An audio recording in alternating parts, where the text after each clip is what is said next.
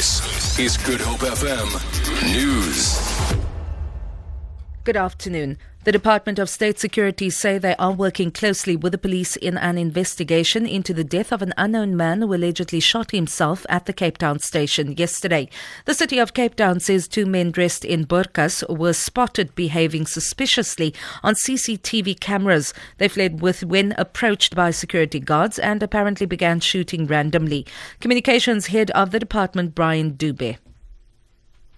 There is an ongoing investigation which is led by the police at this stage, uh, supported by ourselves, uh, because of course it is a matter that is, is of, of concern. So that work is, is currently being uh, being done as we speak, uh, and the police are working uh, on the matter.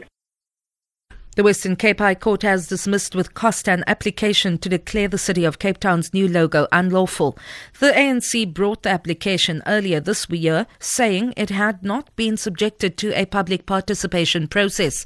Lyndon Khan reports. The logo was adopted almost two years ago. The ANC brought the application claiming that the local authority failed to consult on the matter. City lawyers had argued during the application that the logo does not affect any of the citizens' rights and is an exclusive corporate identity tool.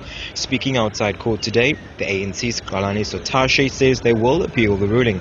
Lyndon Khan, SABC News, Western Cape High Court. The South African Police Service say the situation is calm but remains tense in Vrygrond. Earlier this morning, protesters burned tyres because they wanted their impounded taxis to be released. Police spokesperson FCF van Wyk says police are still maintaining a presence in the area.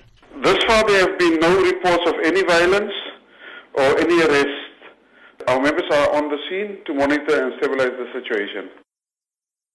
South Africa's rand has made gains against the dollar, boosted by enthusiasm over the potential sale of brewer SAB Miller, a deal which could inject as much as 7 billion rand into the economy.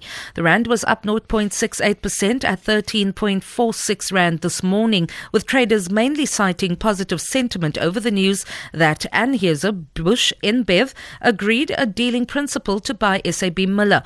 Analysts say markets will keenly follow developments in what could be one of the largest acquisitions in corporate history. The Rand's gains are also partly reflected a wobbly dollar as investors bet that the US Federal Reserve will have to wait longer before any policy tightening. For Good Hope FM News, I'm Vanya Klucher-Collison.